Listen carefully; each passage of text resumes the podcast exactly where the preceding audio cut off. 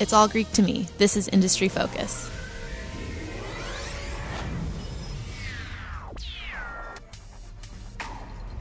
Hello, everyone. My name is Gaby Lapera, and I'm the new host of the Financials Edition. Joining us this week are John Maxfield on the phone and Kristine Harjes, the new host of the Industry Focus podcast on healthcare. Um, we've got a great show lined up for this week on the Greek debt crisis and austerity measures. Um, just for a little bit of background, I know we've talked about Greece and its financial woes on the program before, but can we kind of get a little bit of an idea of exactly how dire the current economic situation is? Maybe Maxfield? Yeah, absolutely. So if you look at kind of where Greece is today, to put it into context, it's basically where the United States was during the Great Depression, if not a little bit worse. So just two two figures to throw out there. First, between 2009 when Greece's GDP maxed out and today, it's fallen by, according to Trading Economics, which gets its data from the United Nations, it's fallen by 42%. United States, during the Great Depression, it fell a maximum of 30%. So it just goes, it's almost like uh, uh looking at GDP alone, it's roughly 50% worse than the Great Depression. And then the second piece is unemployment. And unemployment in Greece right now, according to my stats, is 25%. Uh, and that was the peak uh, in the Great Depression in the United States. So, what is what does unemployment look like right now in the United States, just for reference? So, for reference, right now, the Federal Reserve says that a, a rate between five and five point two percent is really the target rate that you want the United States economy to be at, and right now we're just above that at five point three percent. It's good for us. Um, so, the GDP seems to be a really important metric or component to to thinking about this. Um, what about debt? Because that's what everyone's talking about when it comes to Greece. So, one of the really important things to look at when you're thinking about debt is the ratio of the deficit to GDP. Um, right now, when you look at Greece, they've got this huge figure of, I think it's around 175% is that ratio for them, which when you look at that, it's really just not sustainable at all. I think it's the second worst G, uh, debt to GDP ratio in the world, right after Japan. But when you look at that, the question that is raised there is is the situation so dire because of the debt, or is it really the other side of that ratio? Is it the GDP? Right, and that that is exactly that's exactly the point. So if G- Greece's GDP had stayed the same as it was in 2009, and when you consider how far its debt level has fallen since then, its debt to GDP ratio would actually only be 100%, which may sound like a lot, but, but in the whole scheme of things, it's actually pretty small, and it's almost the, the, the lowest level Greece's debt to GDP has been in roughly a decade. So, um, GDP for other con- for other countries, the GDP to debt ratio, like say for Germany or something like that, is it is it higher or lower than Greece's is right now? So you're, I actually don't know what Germany's debt to GDP ratio is right now. Um, but traditionally, Japan is a is a good example because it has a very robust um, financial market for its debt securities, and that really is the big issue, right? Like, uh, will you be able to sustain those debt levels because investors will still continue to buy your government bonds? And Japan's well above 200% in its debt to GDP ratio. So if you're looking exclusively at that, and there's a lot of other pieces to this puzzle, but if you're looking exclusively at that, certainly at a 100%, if, if its GDP is stayed the same, Greece's, Greece's debt to GDP ratio is very reasonable. So, um, are there any options for the for the Greek government to address the situation? Like I know we talked about earlier, monetary and fiscal policy. Is there a difference between those two?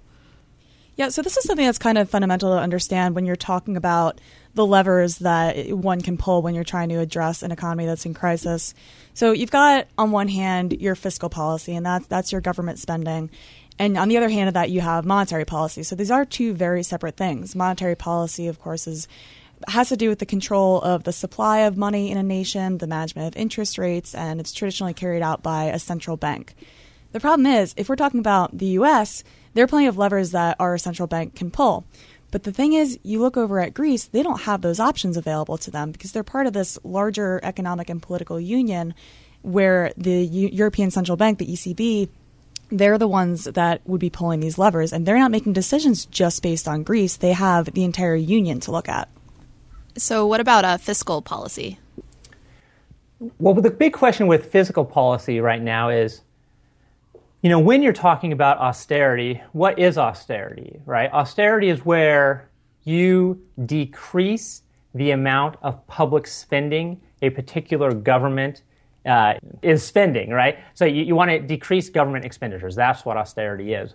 Well, what we have seen over the past 100 years, at least in the United States, is that when you do that in the midst of an economic downturn, it will aggravate the situation. We saw that in 1937 in kind of a, the second piece of the Great Recession when we started scaling back government expenditures after the New Deal. That kicked us into another deep uh, economic downturn. And then we, we've seen, you know, in the difference between how the United States dealt with the financial, the most recent crisis relative to how Europe has dealt with the crisis.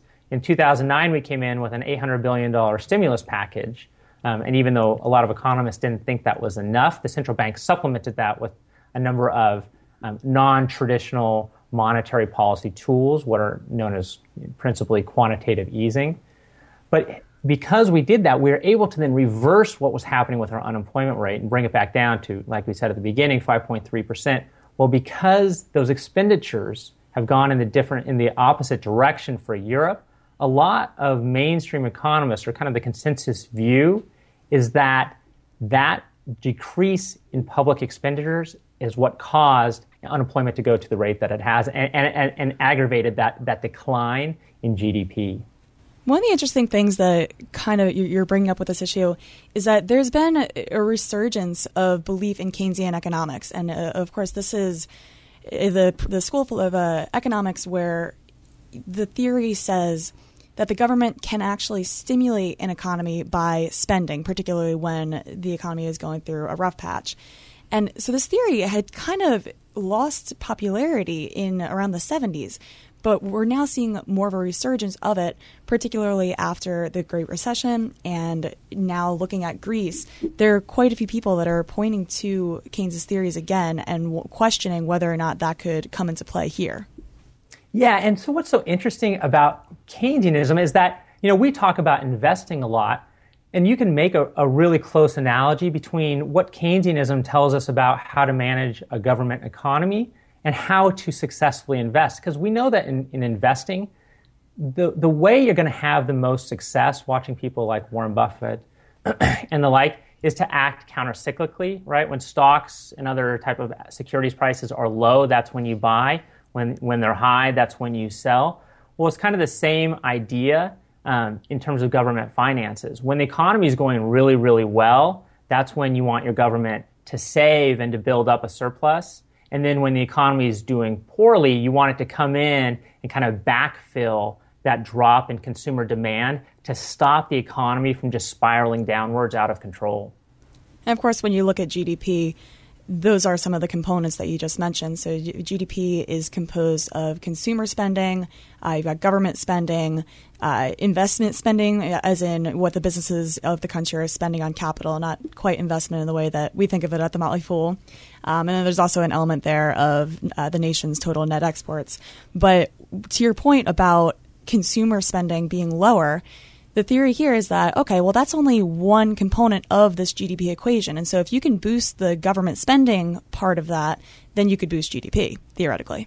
That is exactly right. And the other component, I'm actually glad you, you, you broke it down like that because the other component of GDP is the difference between your net imports and your net exports, right? So, and then what that tells us is that in a situation where your exports can have the flexibility to increase by a large amount, they can actually help offset some of that decline in consumer demand. So the question is, well, how do you boost exports in a situation like this? Well, traditionally, if Greece was still on, say, the drachma, and let's say Germany was still on the mark, what would happen is, with Germany's strong economy and Greece's weak economy, the drachma would fall in value relative to the mark. And that would make things like olives, olive oil, and ships that were built in Greece cheaper to export or to purchase from other countries, which would then come back in and help that GDP figure. But because all of the European countries are locked into a monetary union, for better or for worse, and I have a tendency to believe that it's for the best when you look at things geopolitically, but because they're locked in at those exchange rates, th- that mechanism to adjust is just not available anymore for Greece.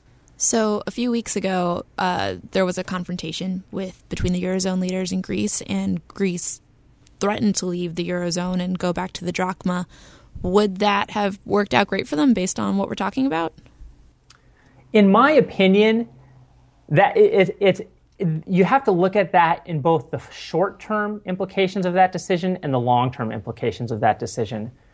So, as a general rule, if, say, Greece were to leave the European Union, which the way that union was structured, much like the United States when, we put ours together, there isn't an exit strategy. They didn't really anticipate that. And, that, and they probably didn't anticipate it on purpose, right? Because they didn't want it to seem like you could just break apart this great union really easily. So, short term, the drachma would probably devalue very, very quickly, which would cause substantial inflation uh, that seems to be the most likely outcome. Um, but that would then presumably boost its exports over a slightly longer term. Um, so that would give it, you know, the, the chance perhaps for its economy to improve over a decade or two. But the other thing to keep in mind over the long term is that, you know, you have three really large currencies in the world right now between the euro, the, uh, the Chinese currency, and the US dollar. And a small currency like the drachma, it would be like sailing, uh, you know, just a tiny little raft in a huge sea or storm on the sea. I mean, you'd just be thrown around all over the place. So it would be a very difficult environment in which to operate for Greece. That's a really awesome visual. it is. Yeah, and it's, it's one of the things, you know, we, we've seen this with the South and Central American company or countries over the past couple of decades where you know they will you know they're small economies but so they'll try to figure out ways to reduce this, these large increases or decreases in capital flight from their countries because of these changes in currencies and it's just it's just proved to be a nut that they haven't been able to crack yet so it sounds like Greece still has a rocky road ahead of it, along with probably the rest of the Eurozone as they try and figure out what exactly they're going to do. Um, it seems that austerity measures might not be the answer because they've been trying that for a while, and as we've discussed, it doesn't really seem to particularly be working. Um, are there any last thoughts that either of you want to add? My last thought is that we know it's not that we can say definitively one way or another whether austerity uh, will push an economy or, or, or, or make it you know as bad as it is in Greece but we can certainly say that it, you know, these extreme austerity measures have done nothing to push Greece in particular out of its crisis. I think that speaks on a broader note that so we've talked a lot about economic theories on this particular episode. And I just want to throw it out there that all these theories are based on these assumptions about people being rational and all the components of our economy working together in this very, uh, maybe not predictable, but at least sensical sort of way we don't have the art of economics down yet because it is an art. You know, it's it's not quite a science. I would say. I mean, yeah, there there is that scientific element to it, but it really it's much more of a, a fluid kind of study, and so we can't exactly predict what's going to happen next. You know, we don't have perfect theories yet, and so when we're looking at an issue like this, anybody that comes in and says, "Oh, Keynesian economics can save us," or austerity measures are going to save us, it's probably not going to be any one thing that does. And so I do think it'll be really interesting to just watch going forward and see what sort of school of thought does end up being most prominent and potentially solving this issue. That was extremely well said, and I would like to end on a really good note, just like that. So, um, that being said, as always, people on the program may have interests in the stocks they talk about, and the Motley Fool may have formal recommendations for or against, so don't buy or sell based solely on what you hear. Thank you very much for joining us on this week of Industry Focus Financials Editions. We're going to miss you very much, Kristine. yeah, I, I, will second that. I, am I'm, I'm very excited to work with Gaby, um, but Kristine, it, it's really been a pleasure uh, well, working with you. Uh, yeah, you you as well, John. And I definitely hope to be back as a guest contributor for plenty of future episodes. Excellent.